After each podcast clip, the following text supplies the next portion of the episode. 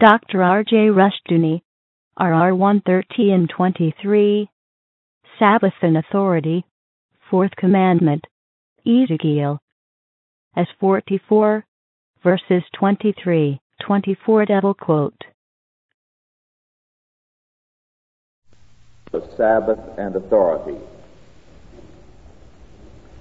Ezekiel 44, verses 23 and 24.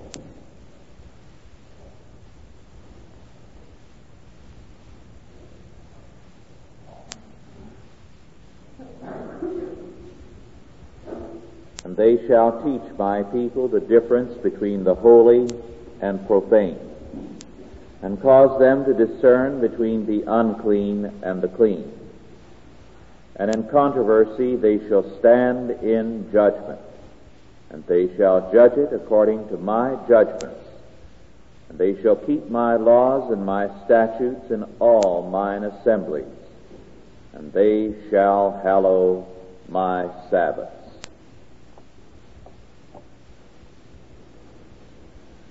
There is a description of marriage in the Bible that sometimes causes women to snort. In the book of Ruth,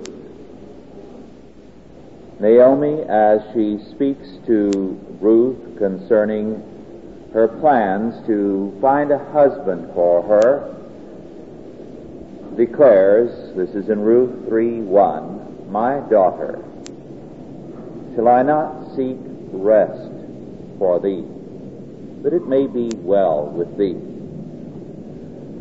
Now, the word that is here used for rest is not exactly the same word as the word rest which is translated as Sabbath. So they are two different words for rest, and yet there is a relationship between the two. Marriage here is spoken of as a rest for the woman. Now, of course, a woman is inclined to snort at that and call attention to all the chores she has to do and to say, well, it may have been a rest for Ruth. After all, she was out gleaning in the fields, working hard to earn a living for herself and her husband, uh, and her mother-in-law. So to have a husband certainly was going to be a rest by comparison. But this is not the point. Her rest was not that she later married Boaz, a wealthy man. It would have been a rest had she married a poor man and worked just as hard. The concept of marriage as rest meant to be under the care and authority of a man. Even as a man's rest is to be under Christ and his authority. For St. Paul said in 1 Corinthians 11:3, "For the head of every man is Christ, and the head of the woman is the man." Rest, therefore, means here to be under authority. We can understand the meaning of rest in this sense if we stop for a moment and consider our world today. One of the things that makes it difficult to feel at rest is the growing lawlessness. The fact that there is no law and order. The fact that our very capital today has block after block that is still a shambles where store owners do not feel that they can reopen their places of business so that whole streets stand vacant and burned out certainly does not make us feel able to rest, does it? There is no principle of authority. And the lawless of the land, the criminals, the hoodlums, the rioters, they know this. This fact certainly does not make for rest for us. But if there were a principle of authority, you could rest. We are told that in the early centuries in England, when it had been a situation of utter lawlessness, a strong Christian king took over, and he dealt with such authority and threw such terror into all evildoers, because, of course, St. Paul declared that rulers should be a terror to evildoers. But it was finally said that a virgin could walk from one end of the kingdom to the other with a bag of gold without any guard and be unmolested. Now, in such a situation, a good man could rest. There was authority. And this is why, when Scripture speaks of marriage as rest for a godly woman, the whole point is it is rest because she is under authority an authority that protects her, that provides for her, that gives her a position of freedom and dignity in that care, in that rest.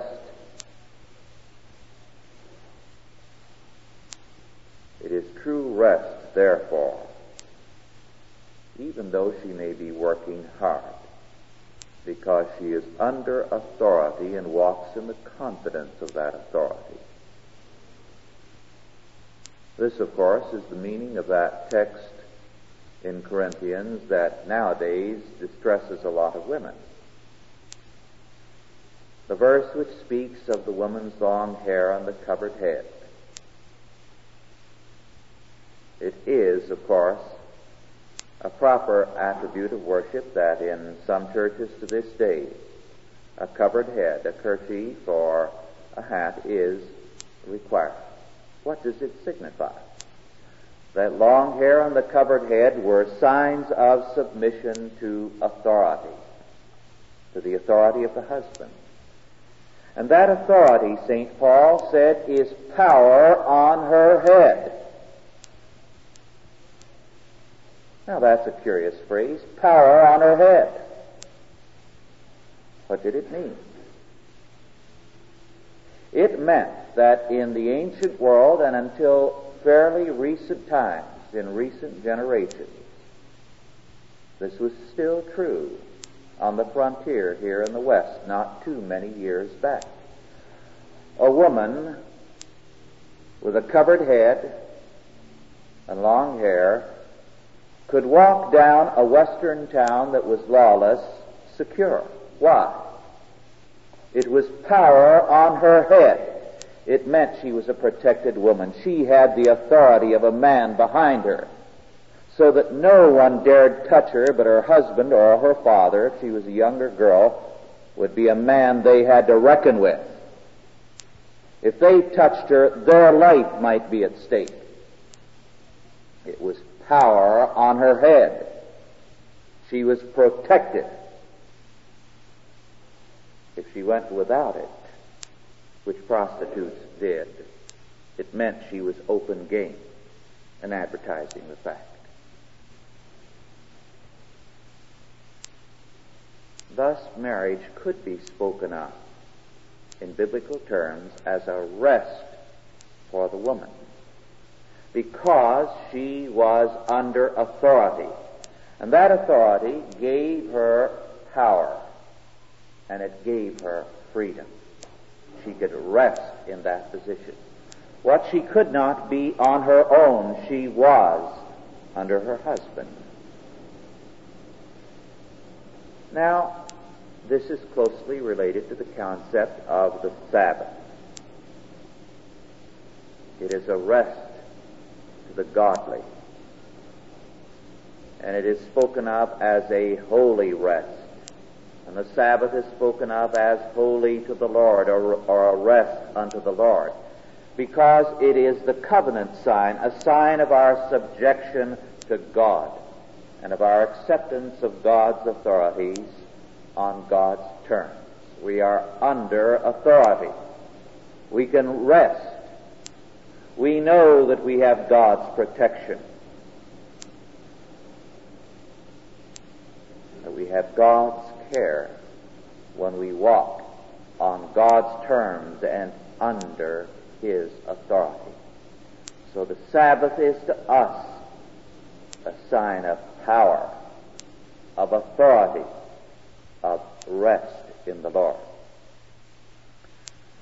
God declared in Ezekiel 20:12, I gave them my Sabbaths to be a sign between me and them, that they might know that I am the Lord that sanctify them.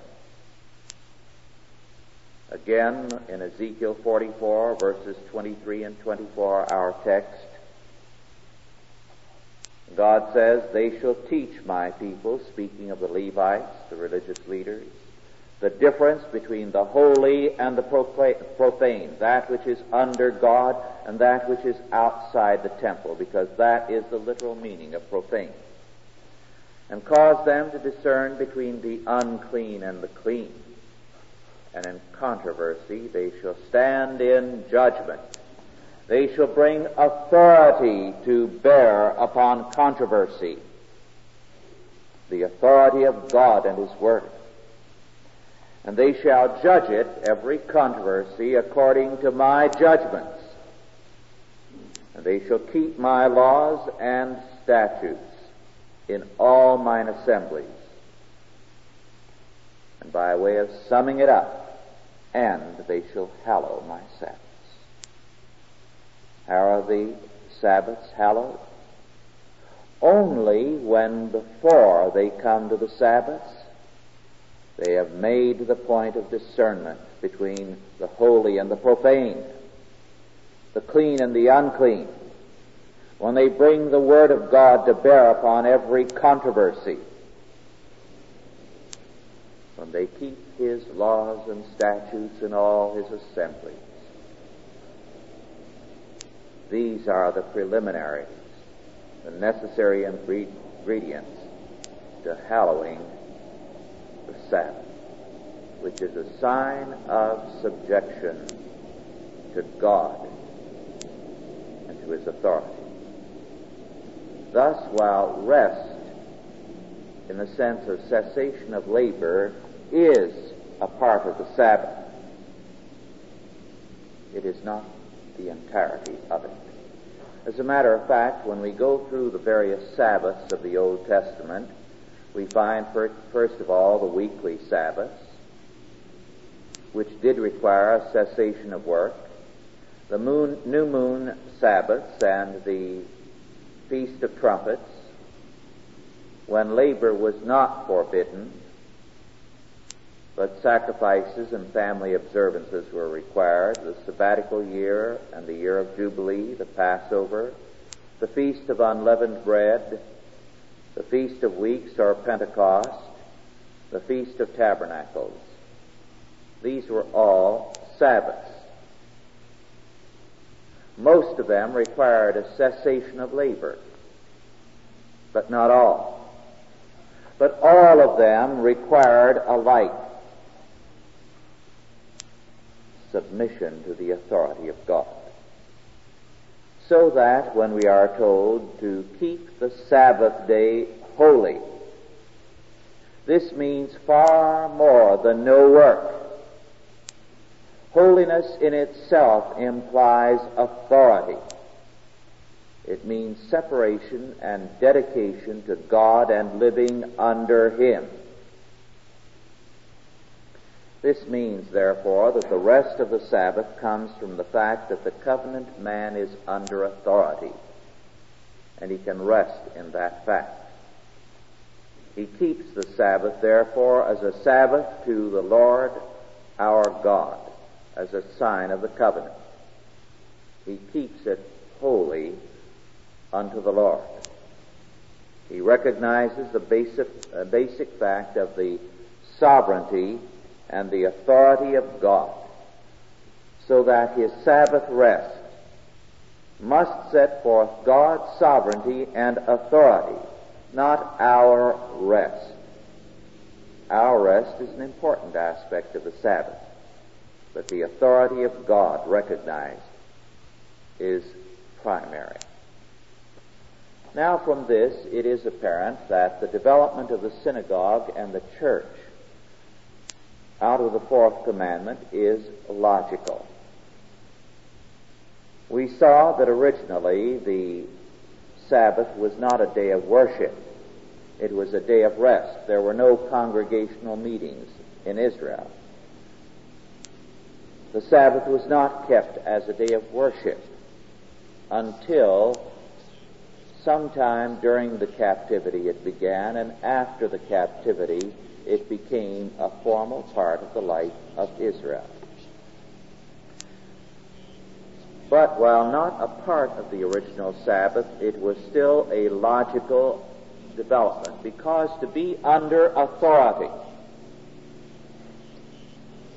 requires knowledge. How can you be under authority unless you know the nature of that authority, what that authority requires of you? And so Israel, having been apostate, came together during and after the captivity to know the nature of God's authority, to study again the Word.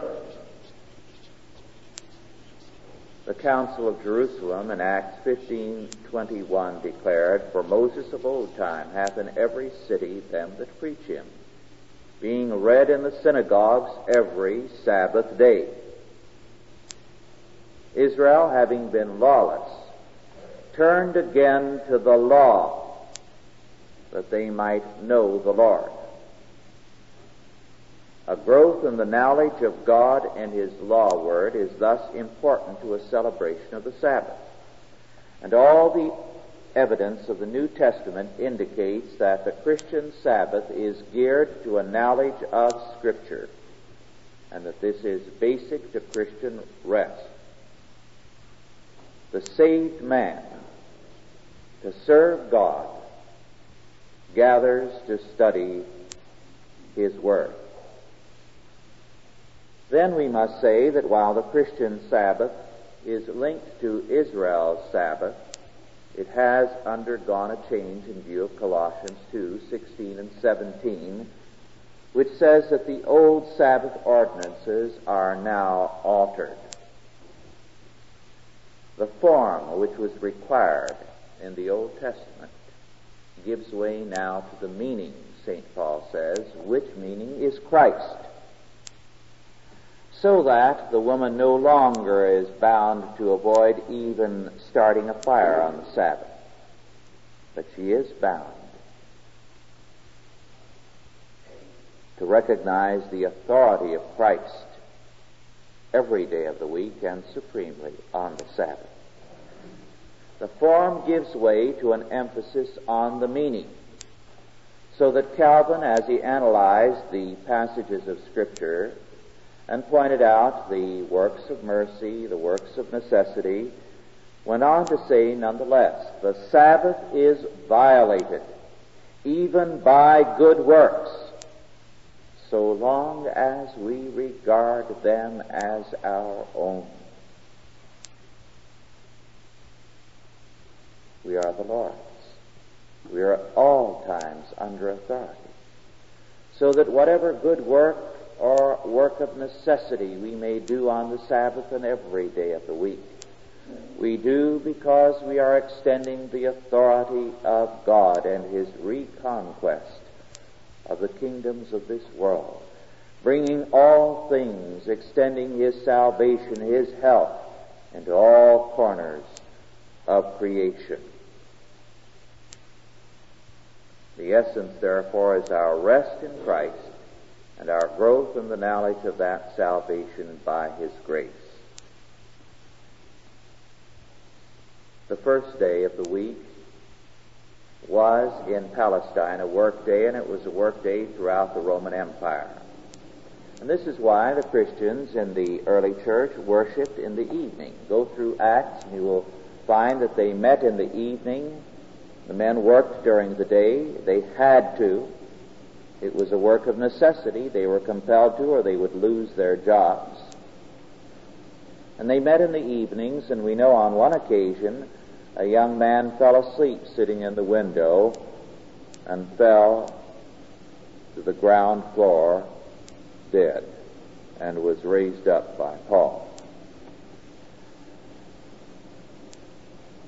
If work had been under the same ban in the New Testament as the Old, Paul would have spoken of it. But Paul spoke of not forsaking the assembling of ourselves together, as the manner of some is. But then we must say that the Christian Sabbath as a day of rest can, in a sense, only be observed by Christians. Because the Christian alone is truly capable of resting. The wicked, Scripture says, are as the troubled sea which cannot rest, but cast up, casts up all manner of mire and dirt. God works in the believer by His Word and by His Spirit to bring growth in grace and wisdom as they rest in Him. And the godly man, as he walks not in the counsel of the ungodly, or the lawless, but in the Word of God, flourishes. Psalm 1 brings this out. This psalm has not been properly translated by most translations, and a biblical archaeologist and Hebrew scholar, who unfortunately is not well known for the area of his specialty, Dr. Theodore Jackman, has brought out this aspect of the first psalm in his translation of it. Blessed is the man that walketh not in the counsel of the lawless, nor standeth in the way of the unlawful, nor sitteth in the seat of the scornful. But his delight is in the law of the Lord, and in his law doth he meditate day and night. And he shall be like a tree planted by the rivers of water that bringeth forth his fruit in his season. His leaf also shall not wither, and whatsoever he doeth shall flourish. The lawless are not so, but are like the chaff which the wind driveth away. Therefore the lawless shall not stand in the judgment, nor the unlawful in the congregation of the righteous. For the Lord knoweth the way of the righteous, but the way of the lawless shall perish. True obedience thus rests in true knowledge, and true knowledge places us under authority. To be under authority, therefore, is to rest. And he who truly keeps the Sabbath is the man who places himself under the authority of God. Let us pray.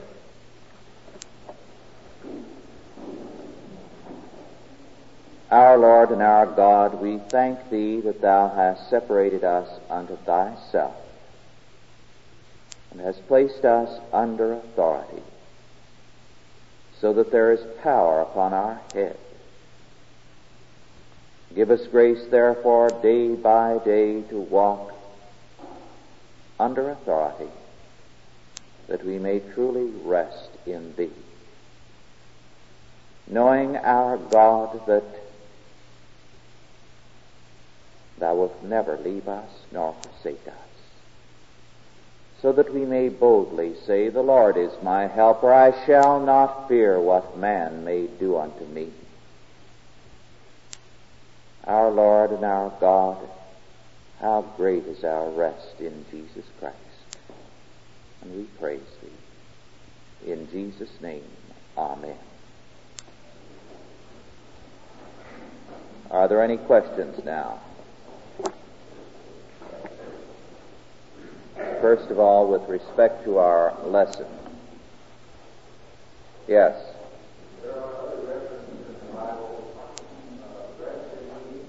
Yes.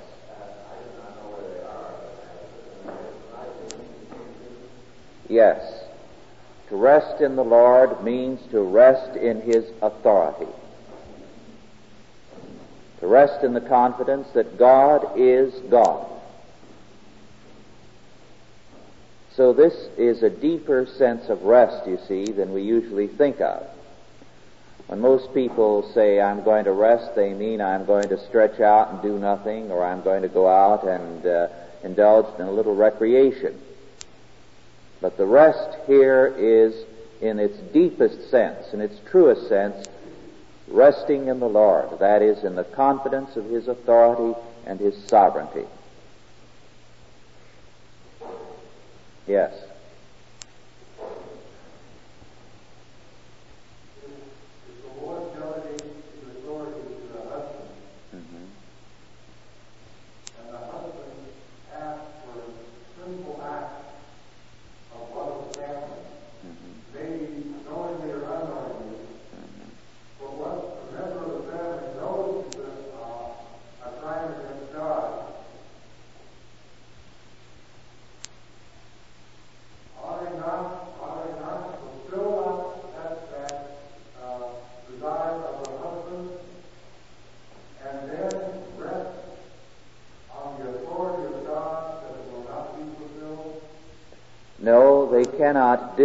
God and obey man.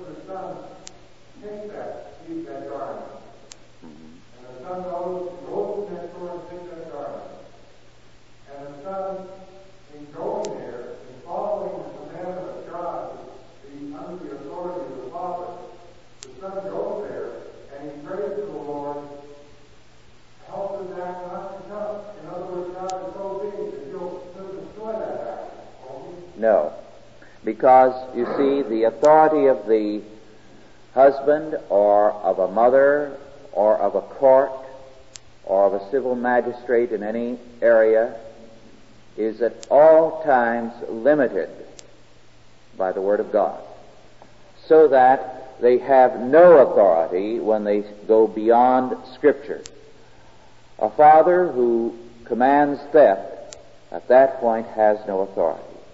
He has authority only under God, never independently. Similarly, let's put it in another way. A pastor has no authority apart from the Word of God. And a pastor can never command any respect or any authority when he steps out and speaks where he has no authority to do so, or goes beyond the Word of God. Any authority is at all times conditional and limited, except God's authority, which is absolute.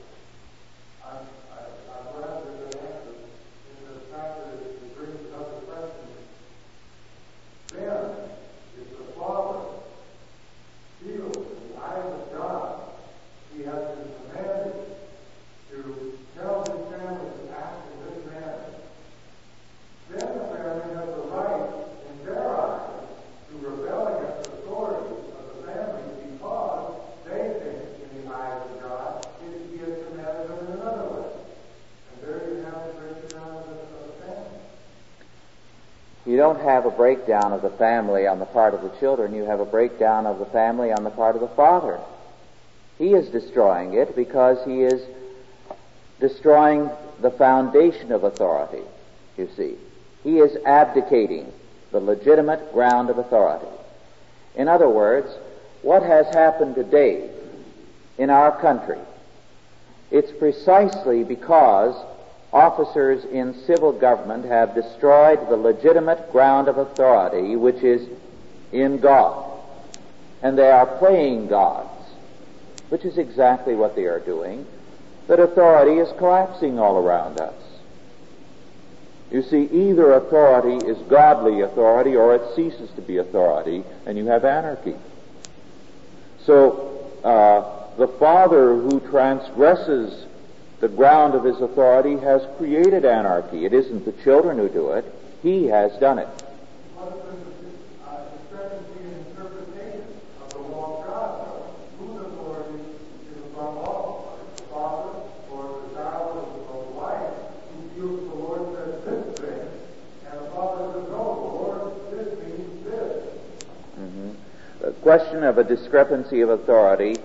I think, is an exaggerated, uh, a discrepancy of interpretation is an exaggerated one, because when it comes to the commandments, they're very plain.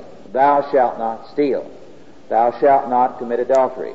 Thou shalt not bear false witness, and so on. Thou, these, uh, it's pretty hard, short of being deliberately perverse, to have a differing interpretation here, you see. So that when God commands, His commandments are simple. All we have to do is to set ourselves to them and we can understand them. They are so worded that a child can understand. It's as St. Augustine said concerning all of Scripture, that the Word of God is deep enough for an elephant to drown in and shallow enough for a child to wade in. In other words, the profundities are so great that the greatest philosopher cannot exhaust the depths of the Word. And yet, it's simple enough for a child to grasp. So the problem is not one of an intellectual difference of interpretation, but sin,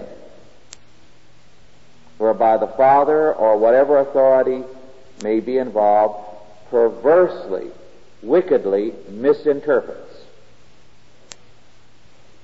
Yes.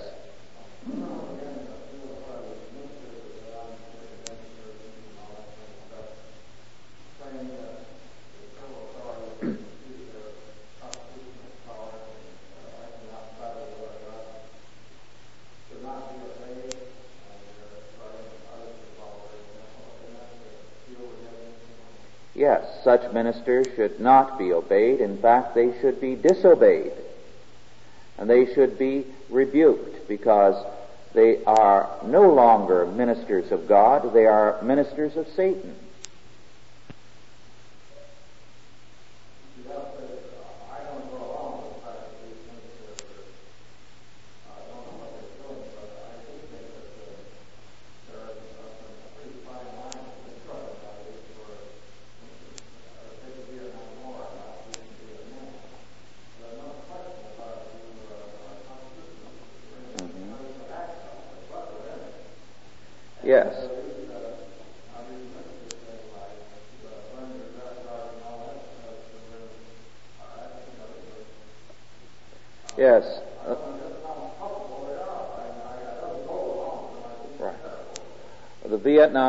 A good illustration. Now, as Christians, we can say that the Constitution embodied certain very godly and biblical principles when it said that draftees could not be used outside of the boundaries of the United States, that they could only be used for three purposes to suppress insurrection, to repel invasion, and to enforce the laws of the Union.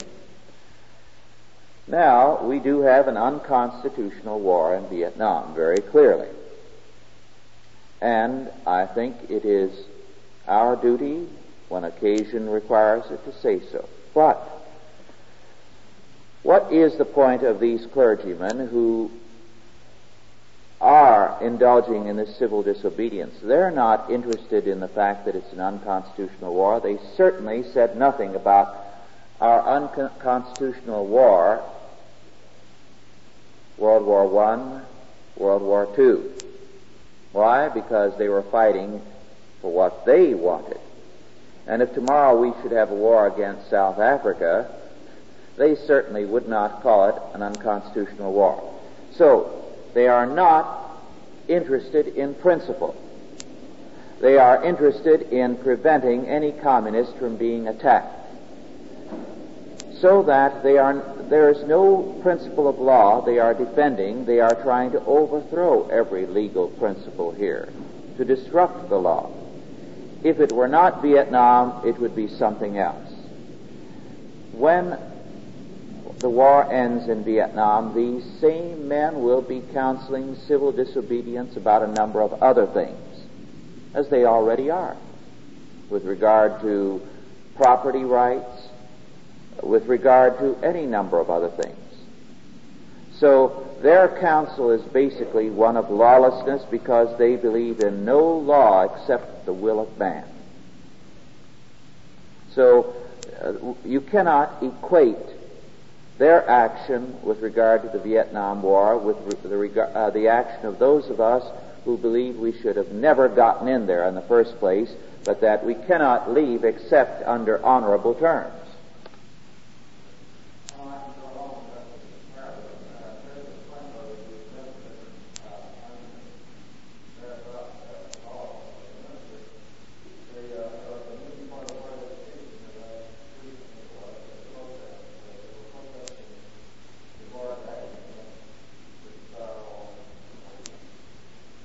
Yes.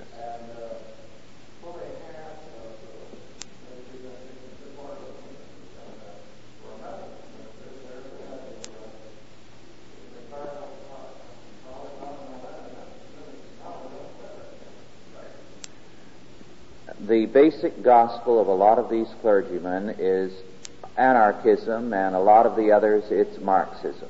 This is about the only gospel you get. With some of the rest, it's just plain foolishness. Yes.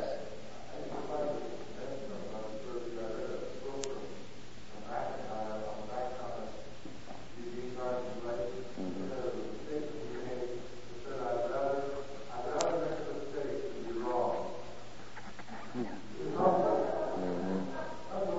Yes. Right. Well, uh, this may be uh, the wrong time to bring up this or not, but you did bring up about judgment. And uh, I think something in my mind that such as I've been told that, uh, what- that after people's death, that, that the people who have made themselves right with God will be sitting in judgment on other people. And I don't know if this is true or not. I've heard this. If it is true, don't you think that that some Christians feel almost gleeful about this? Uh, I mean, they they uh, look forward to it. No, we are not going to sit in judgment on others. Christ shall. But I don't see anything wrong in being gleeful about seeing some of these people get it in the neck. I certainly am going to enjoy seeing some of these people get it in the neck in the days ahead. They have it coming. Well, true, And uh, we should take I'm not going to cry. I'm not going to cry. Our time is just about up. There is something that I'd like to read to you from the paper of Wednesday, October 16, 1968. Founding Fathers' Role in Violence. In a way, the founding fathers are responsible for the wave of violence that has swept over urban black ghettos and college campuses during the past few years. That's the view of a man who has made a career of seeking out the causes of revolt. Dr. John P. Spiegel, director of the Lemberg Center for the Study of Violence at Brandeis University.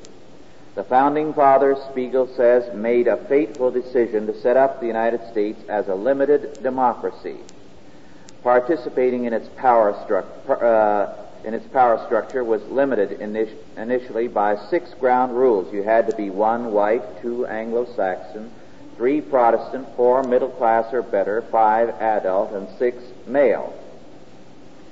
Over the past two centuries, there have been repeated outbreaks of violence resulting from the efforts of excluded groups to gain admission into the power structure and the efforts of insiders to keep them out. One by one, the barriers have crumbled. Today, the main groups still excluded from real participation in American democracy are Negroes and young people, and they are now battering at the door simultaneously. Then he goes on at great length and concludes thus In every head on clash between insiders and outsiders, Spiegel has found the outsiders have tended to direct their violence against property. They burn, seize, or loot property in an effort to disrupt a system which they find hostile and oppressive. The insiders invariably retaliate with violence directed against persons. They shoot, club, or gas the troublemakers demanding admission to first class citizenship. Because they control the police and armed forces, the insiders may manage to hold off the latest wave of outsiders for a considerable time. But there always seems to come a point when the insiders either recognize the justice of the outsiders' cause or simply grow tired of bloodshed and disorder. At any rate, Spiegel says, the outsiders eventually have won every struggle in American history. Now, that is your new mythology as it is developing and being taught. And of course, we are being told now that they burned millions of people in the Middle Ages and sub- witches in the Middle Ages and subsequently, and in Europe they are being told that in America millions of Negroes were slaughtered under slavery. This is the new mythology. Now for something in a little lighter vein, this from uh, Litchie's cartoon uh, comment, Grin and It. Uh, a public uh, speaker addressing uh, a group of voters says, Why should the oppressed American voter be forced to choose the lesser of two evils? Our new party offers you a choice of at least three. And that is just about our situation today. Now, this from uh, Smidgens, the husband, as his wife is on the scale, says, See there, I told you you were putting on weight. You'd better get back on your diet, fatso. And her rejoinder, Oh yeah, well, I don't really weigh this much. It's just that I've got a lot on my mind today. One last thing before we are adjourned. If any of you are not on the newsletter list, please give me your name and address uh, before you leave if you would like to receive the newsletter. And with that, we are adjourned. Authorized by the Chalcedon Foundation. Archived by the Mount Olive Tape Library. Digitized by Christ Rules. Dot com.